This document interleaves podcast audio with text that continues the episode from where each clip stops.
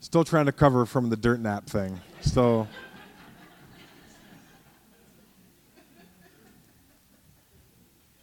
A little bit of mental reset needed there. Okay.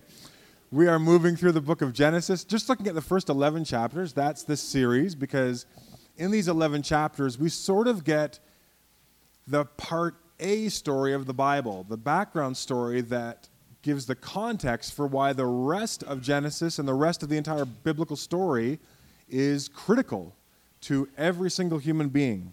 This morning we're looking at Genesis chapter 6, verses 1 to 4, and I'm going to invite Lucas Drieger up to read that section of Scripture for us.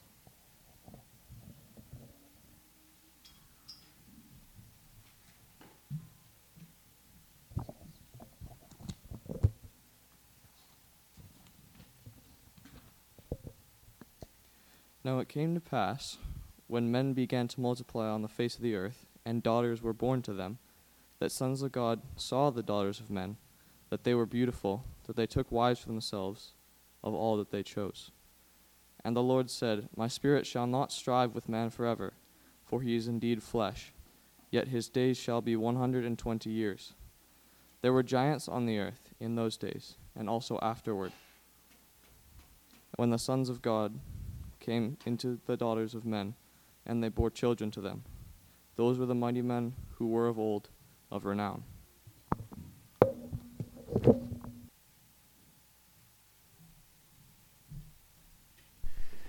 If you were compiling a top five list of the Venn diagram overlap between controversial and just super weird stories in the Bible, this would definitely be top five. This passage is mysterious, it is cryptic, it is heavily contested, and to this day, there really isn't an established Christian interpretation. There's kind of three major theories that continually, in different ages, seem to have vied for attention. And part of what makes this passage so challenging is that it gives just enough information to sound very strange and allow for a lot of speculation, but not enough that you can really bring it into clarity. And so there's a lot of theories on these verses, and every year there's actually uh, many, not necessarily new books written, but lots of books are consumed around the mystery around Genesis 6 and the, the giants or the Nephilim and the sons of God. And what does this all mean? And are they connected to, how are they connected to the biblical story and to human civilization and to our lives today? And many of these books arrive at very fantastic conclusions. And I'm not necessarily saying fantastic in the sense of excellent, but more fantastical. And I understand that because, again, you're, you're working with a, um, what seems to be very little information in the text, which allows you to extrapolate and to do a lot of guesswork and to make some connections. And, and so these um, theories can kind of pull information from all over and arrive at some pretty strange conclusions, right? You've got the Nephilim and the mysteries surrounding them. They get dragged into everything from UFO conspiracies to literal giants that were purported perhaps to even be involved in the creation of the pyramids um, end times speculation how are the Nephilim going to rise and they're part of a whole end times timeline? Other wonders of the world are dragged into this. Uh, mythology from ancient cultures is pulled, uh, uh, pulled into the, to the story. So you can go down some very, very weird rabbit holes when it comes to Genesis 6 1 to 4.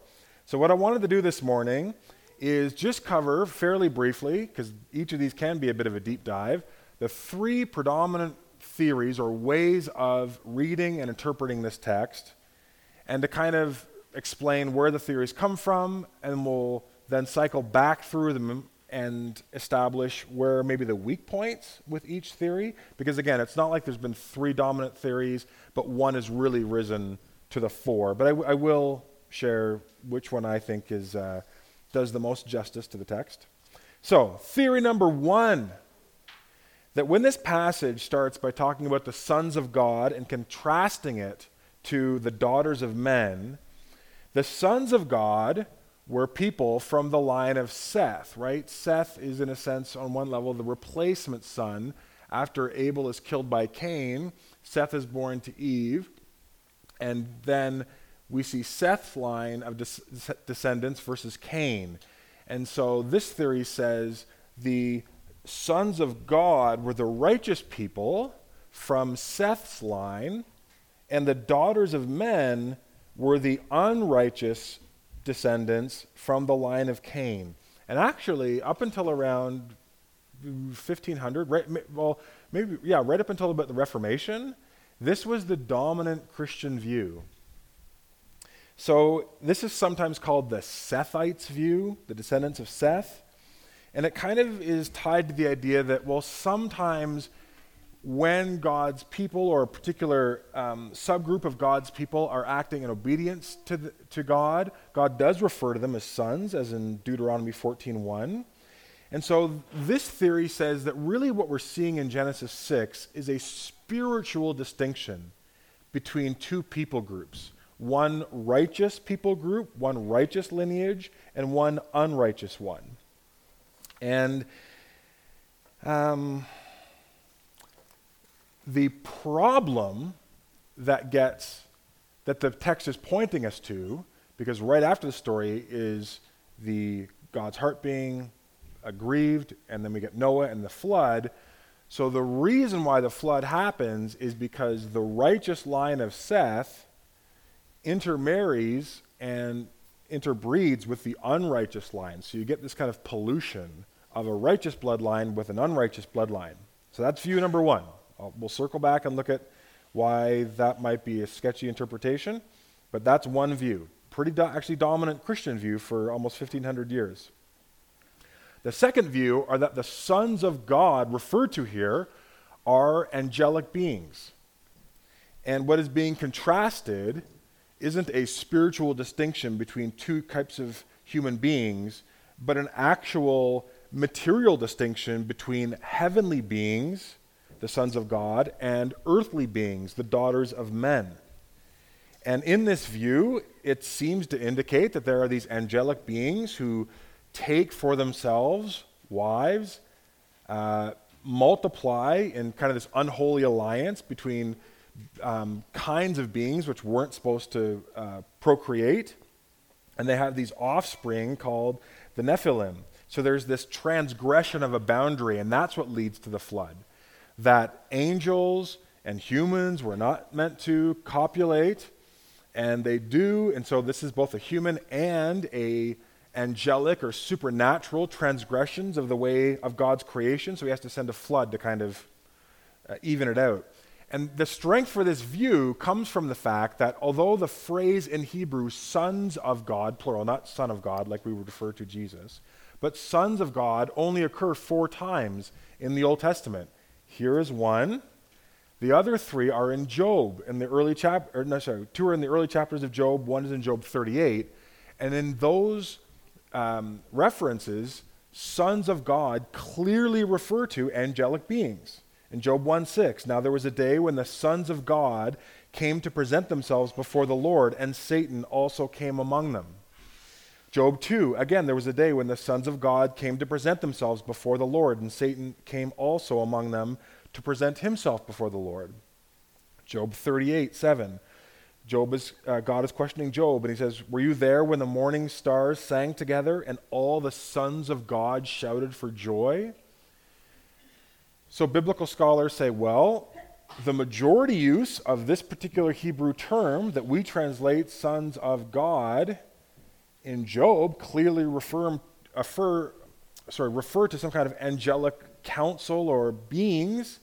So we should just read that back into Genesis 6 and say angels in some kind of uh, um, anti creation movement didn't actually respect the boundaries that they were ascribed and mated with people. And that idea also gets overlaid uh, into Jude, verse 6, and 2 Peter 2, 4, and 5, because each of these passages have these cryptic references to angels who didn't kind of respect their domain and left their approved domain and committed sin. And in 2 Peter, Peter says that, that those angels have been cast into hell and are being held in dark dungeons. And then he immediately goes on to talk about God's judgment through Noah and the flood. And so Peter kind of says these angels who did something really, really bad and then Noah's flood, that actually lines up with what we see in Genesis chapter 6, 1 to 4, angels doing something really, really bad, then Noah and the flood story. So there seems to be this overlap that you can kind of see these patterns connecting. The third view is definitely the minority view, and it is that sons of God here refer to ancient rulers or ancient kings that would have existed in the ancient Near East at the time of the writing. Now, the direct biblical evidence in terms of uh, lexical evidence, meaning particular words, is, is a little bit uh, thinner here. Although there are instances, there are very few, but there are instances in scriptures where human rulers or human leaders are actually referred to as Elohim. And if you know anything about Hebrew word studies, or if you've been in the church a long time, you probably know that Elohim is one of the names for God. It, it, it means the, the Almighty One. And sometimes, as in the case of Psalm 82, when God is calling human leaders and judges to task, Israelite judges, he says, Didn't I say to you that you are all gods? And yet you failed to install justice in the earth. Now, God isn't saying you're divine, but he's using that as a way to say you have a special responsibility as a leader and a ruler to reflect my character to the people. And yet you let injustice just roll out like it's nothing, and you abuse and exploit people. So God is using that to chastise not angelic beings, but human rulers. In Exodus 7 1, God says to Moses, I will make you like a God before Pharaoh. And the word that he uses there is Elohim. I will make you like an Elohim. So there are these examples where God kind of gives a lo- um, extends this loaded term to a leader, not saying, "Oh, you're divine like me," or there's like two gods. There's only one God, but he uses it as kind of an honorary title to freight it with deep significance. And so, what's thought in this view is that what's being referred to his, here are leaders who either were supposed to be sons of God in the sense that they should have reflected God's goodness, or they were leaders who, in a pagan context, said, Do you know why I'm king? Do you know why I'm a leader? Because I'm like an incarnation of one of the gods that you worship. And so the passage is maybe using it as a tongue in cheek way to say, oh, these sons of God so they call themselves, kind of thing.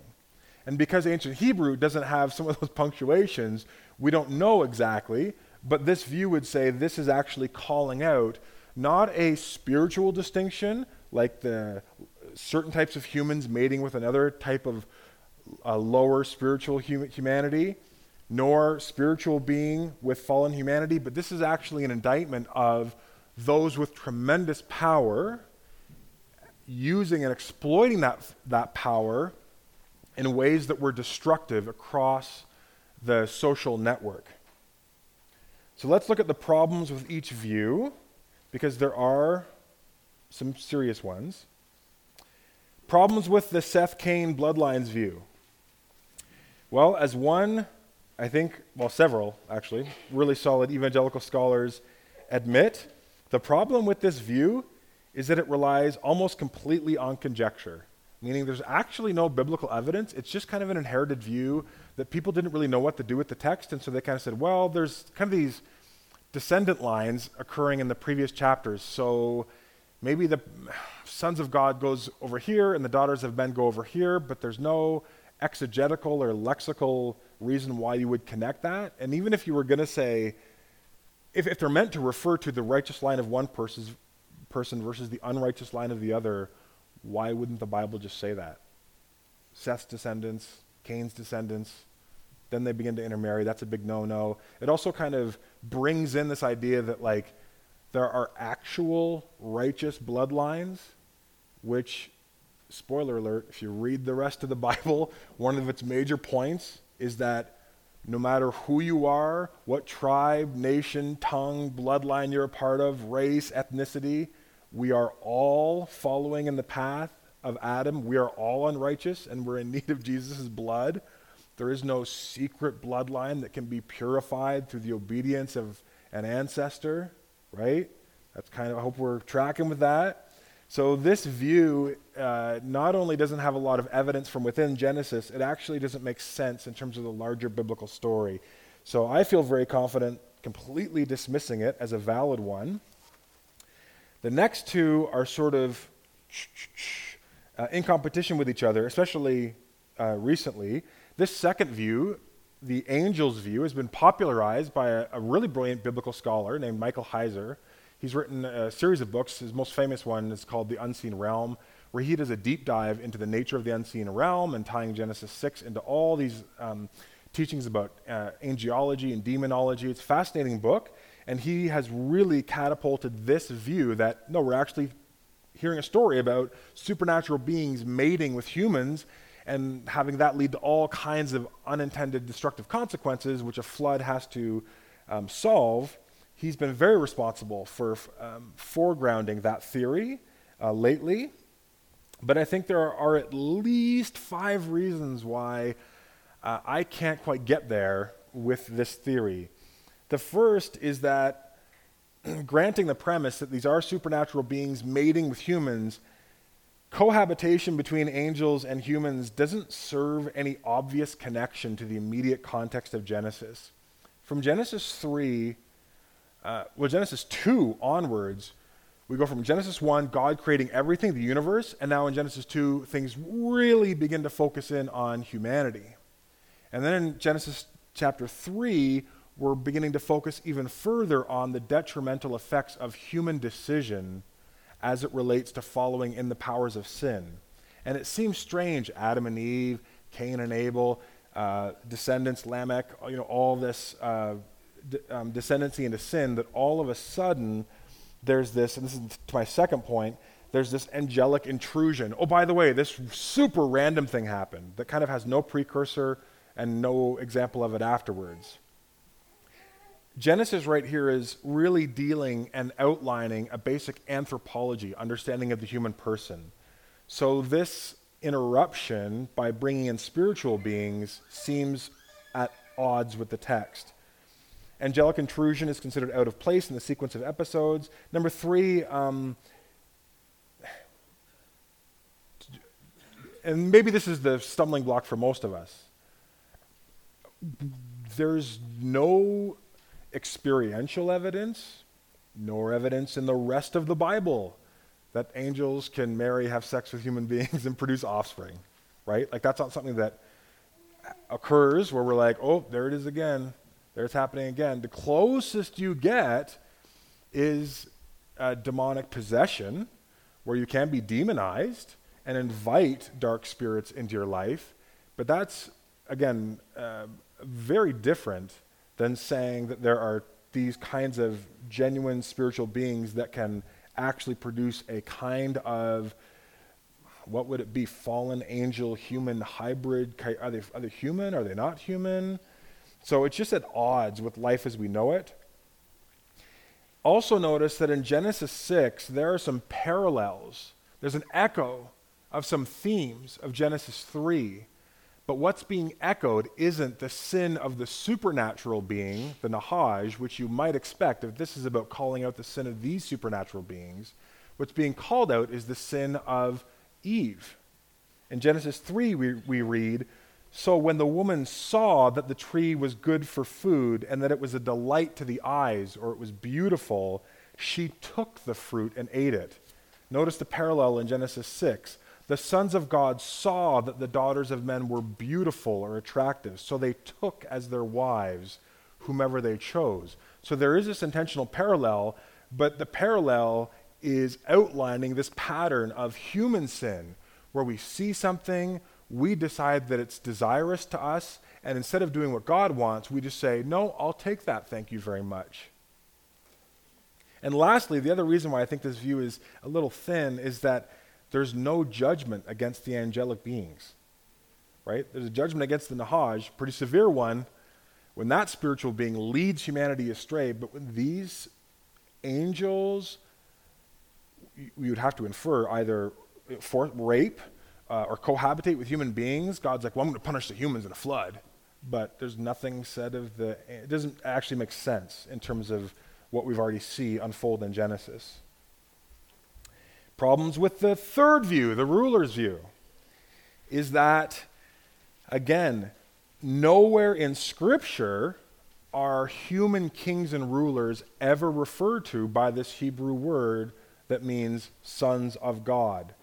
And so you're kind of importing some broader themes that are tied to Scripture and tied to the ancient culture, but that don't have a direct ability to say, oh, we know for sure they're actually talking about human rulers here.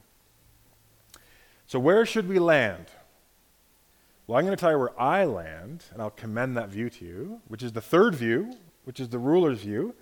But I'm always interested in discussions for people who would try and make an argument for the other ones.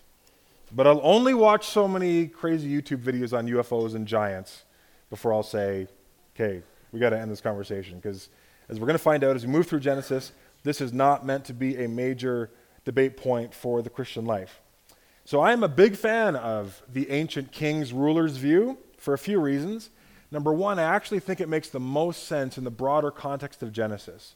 If you just flip open a Bible, start at Genesis 6 1 to 4, uncover this weird, mysterious term, sons of God and the Nephilim, you can kind of go off into all kinds of rabbit trails. But if you read it in context, a lot of what is happening here makes sense as it relates to the concentric circles, the, the wake that is being left um, as a result of Adam's sin, Adam and Eve's sin and disobedience. You see these concentric circles of sin playing out, right? You have individuals, Adam and Eve, making the individual decision, decision to reject God.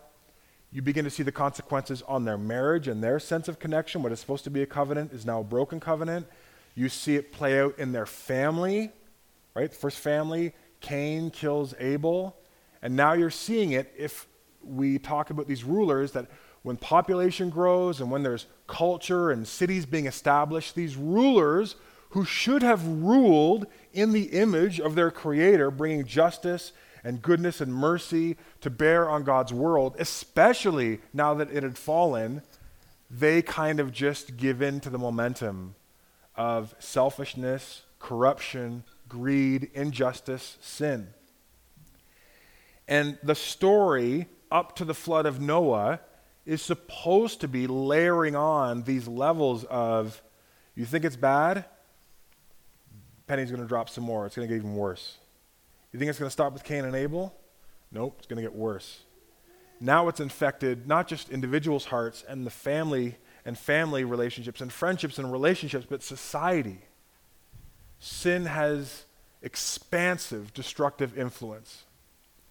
And now that sin has been taken into the heart of these sons of God, these rulers who see themselves as king, it's kind of going into the next gear of exploitation, where these kings take and marry whoever they want. So there's this not so subtle condemnation of polygamy that emerges here in Genesis 6, which becomes a theme for the rest of Genesis that wherever polygamy is practiced, disaster follows. And one of the things that gets emphasized, interestingly, in Noah's story is I think it's, it's at least four, maybe, I think it might be five, might be five times during uh, the flood story, it's emphasized that Noah had one wife. One wife. So there's this not so subtle condemnation of these rulers who see themselves as God or God-like, or yes, a reflection of the God, but not the true and living God, a God made in their own image, a God that gives them power to do and take whatever they want. Something's pleasing to the eye, land, women, power, money, we just take it. And the Nephilim come as these descendants of these people who the nations around the Israelites said, Yeah, these are mighty heroes. These are heroes of renown. These are mighty warriors. But this story, I would argue, is actually designed to teach us to see them as part of a lineage of destruction and sinfulness.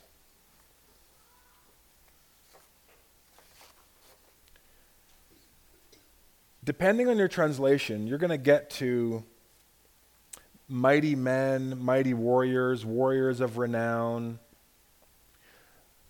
I actually think there's another allusion to another story in Genesis, which is going to pick up on this theme of uh, people who are obsessed with securing renown or fame for themselves. Does anyone know the story I'm referring to?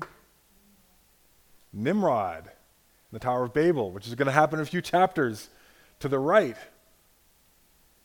Genesis 11:4 this city now before it was the, before it was the descendants of these corrupt rulers who were like we want to be men of renown we want to be famous. Not renown in the sense of like i'm celebrated for doing good things just i have a reputation.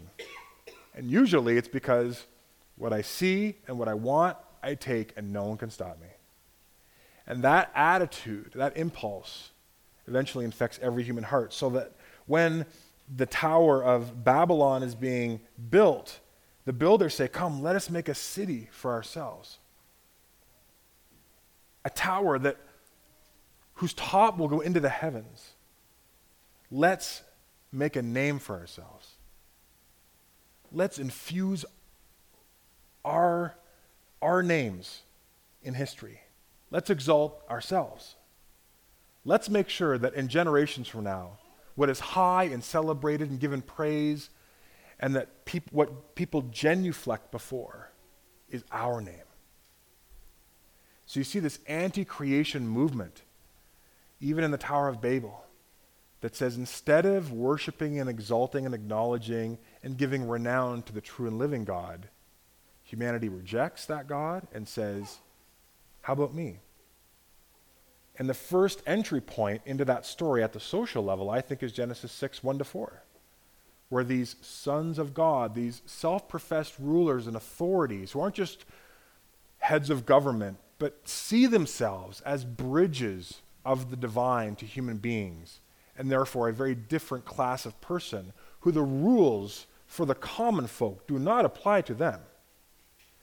That this text is actually calling those rulers out because in so many of these cultures, those kings, those rulers would have been at least softly deified. And their rule and their power would have been almost unquestioned. Because who are you to question a God? And the heroes that came from these lines, whether it's heroes like Hercules or um, Gilgamesh, these great heroes that the kings and rulers hold up and say, These are the kinds of heroes you should emulate. This is what it means to be mighty. This is what it means to be brave. This is what it means to be powerful. This is what it means to be a manifestation of the gods. Genesis 6 1 to 4 says, No, that's what it means to be a manifestation of the corrupting power of human sin and greed and selfishness. And everything that the good Creator God is a complete bastardization of the true image of God. And so you get this very sophisticated poking of that ego filled balloon against these cultures. You think your heroes are great? You think your kings are great? Not only are they not divine, they're just kings, they're just people. And they actually emerge from this super sinful impulse. So they're not just not divine, they're counter divine in their ambition and in their aspiration. They're not worthy of your respect. You should not be following them. You should be confronting them. So here's one of the tricky parts. How do you take a text like this and apply it to our lives today? We certainly don't live in a world where, at least publicly, our political leaders say, Worship me like a god and do whatever I say. One commentator, and I think this is a good pause, uh, says you know, when we seek to apply any passage in the Bible we obviously ask, what kind of application should we expect? But he wants us to hit the pause button in Genesis 6 1 to 4 because he says, sometimes in our zeal to want the Bible to be very practical and very relevant, we think that it always has to give us a direct course of action. Text says this, here's the lesson, do this. But he says, but sometimes the most practical teaching of the Old Testament is simply to alert us to truths that we need to hold and to be aware of as we move through our everyday life. Those might be truths about the nature of who God is, the nature of human nature, the nature of um, sin, these big worldview pillars. And this commentator would say this passage doesn't have any direct actions to commend to us, only truths about the impact that sin has on a fallen world. Now, I think there's a lot of truth there, but I think there is an important entryway into a topic that is very important for almost everybody in this room to think about, which is how we hold and use power and for what purpose. I mean, this, this passage, if my interpretation and my reading of it is correct, it's about exposing corrupt rulers and corrupt leaders of society and the power they have to corrupt society. But if you think about it, we all hold a certain amount of power socially. It might be relatively small. We don't hold a political office. We can't make sweeping changes to laws, but we hold power as a parent, as a teacher, as a pastor, as a civil servant, as a volunteer within an organization, as a member of the SLT, as a manager in a store.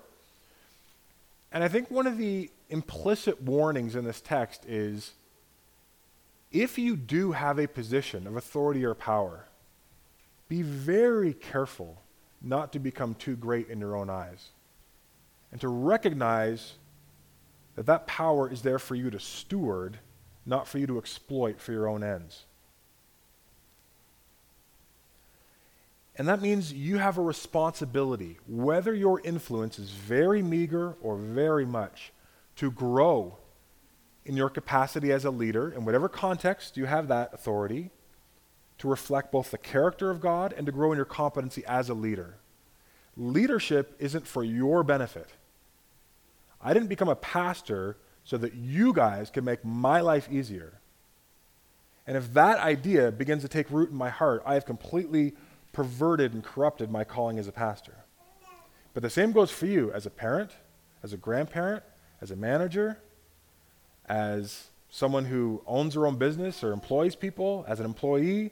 We all have influence, and we should be using that to reflect God's character and learning what that means to do that, whether we're in the accounting field or we're a stay at home parent or in our volunteer roles.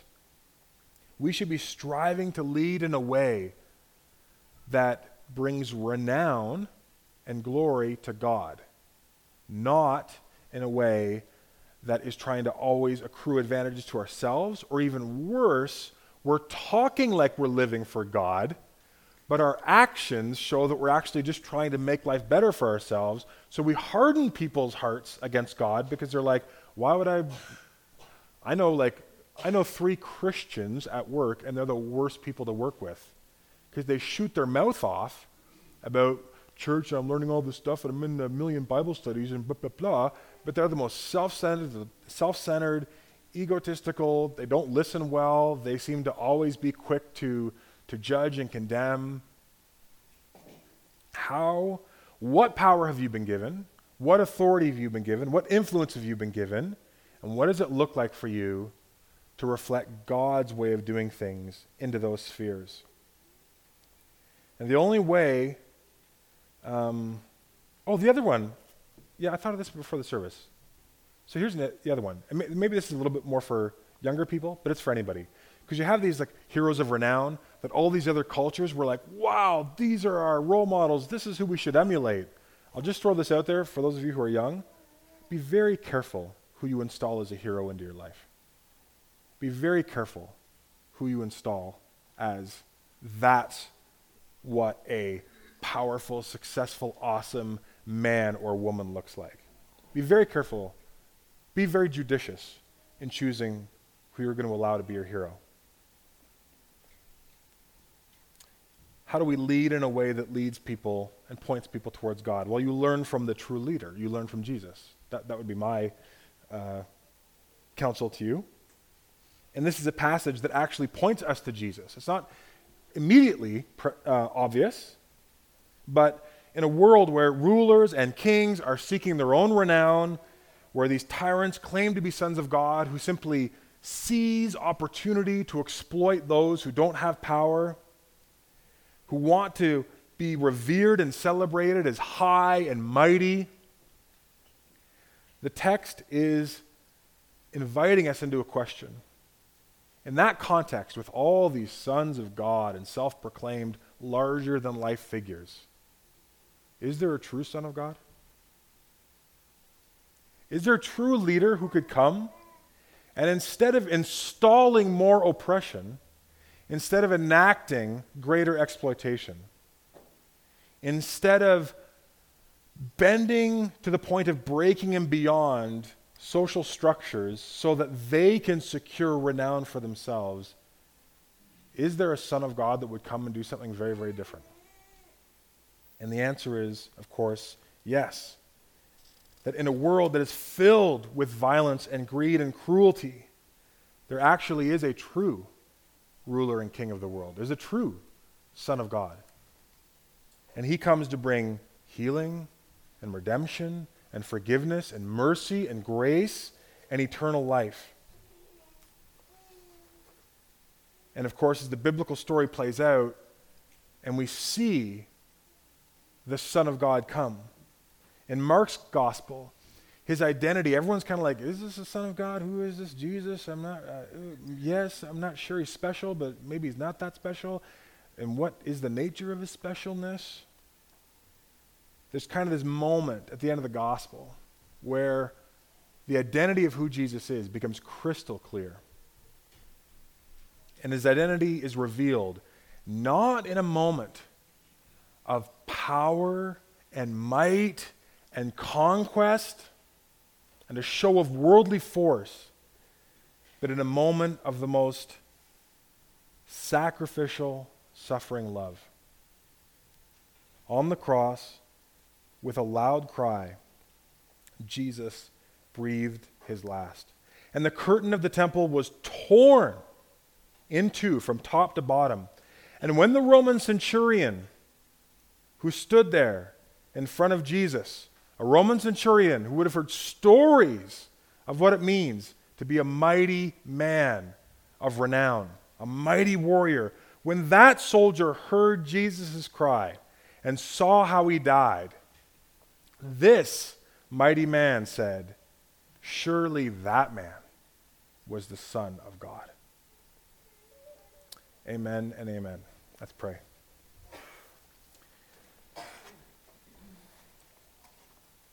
God, I'm always humbled by the ways that your word continually drives us to the feet of Jesus and drives us to the feet of the cross. And I thank you, God, that